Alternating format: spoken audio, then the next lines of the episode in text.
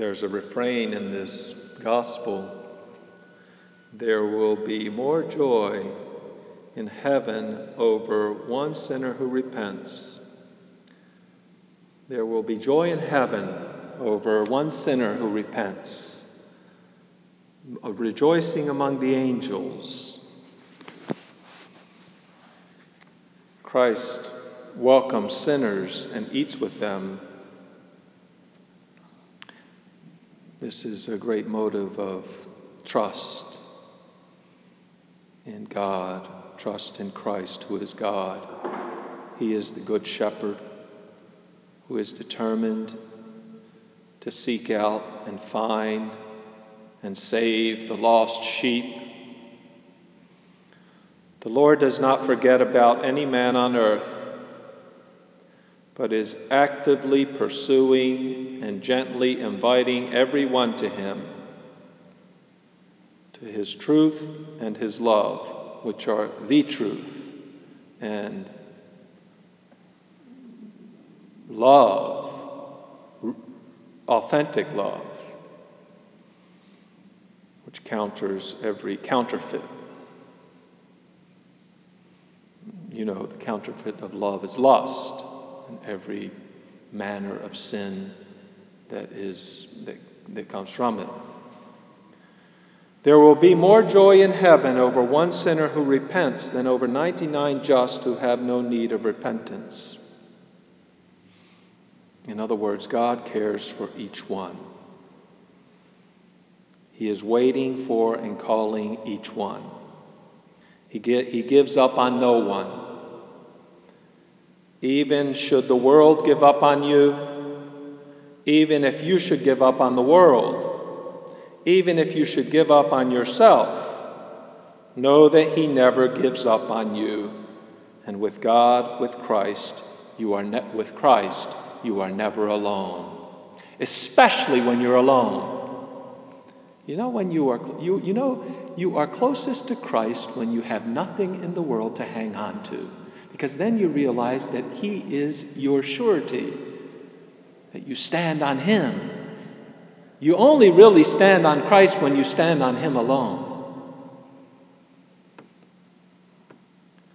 That's why yesterday the gospel said, unless you hate your father and your mother, your wife, it doesn't say your husband, but your husband, your children, your, your brothers and sisters, I would even dare to say your, your country, and which is even more distant than your family. He says, Father and Mother, your country, your candidate, your party.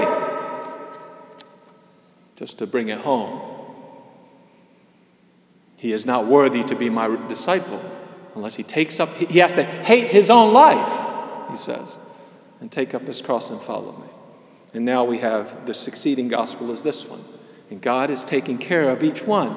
The, the reason you have to hate everything else is because you, you know that He's taking care of you. You don't have to attach yourself to anything else. As a matter of fact, as much as you're attached to anything else, you are detached from Him.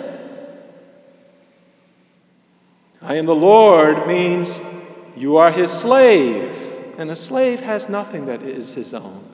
He has nothing to hang on to. No, he has every, he hangs on to his master.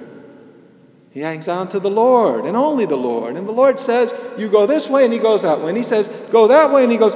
And, you know, it's all, it's like Piccolina. I don't know if you know Piccolina, but Piccolina lives with us. Little dog, beautiful Italian greyhound. I'm not into dogs, but it's the pastor's dog. I'm not the pastor. And the dog is always doing what the pastor wants. The dog does nothing that I want. The dog does everything the pastor wants, as it should be. It's always, you know, sleeps with him, walks with him, goes outside. He's always, when I'm in the room, he sleeps. He doesn't, you know, I'm not concerned about me. That's your attitude to Christ. Always taking your cue from Him and from no one else. Anything else you do is always in, in, in function of Him. Turn to Christ. This is the message that every man needs to hear. Turn to Christ. In God we trust. We, we put on our coin. And everybody gets nervous about who the president is. Didn't you know that we trust in God and we don't trust in the president? Or in the Senate? Or in the House? Or anybody else? We need these things. We need police, absolutely.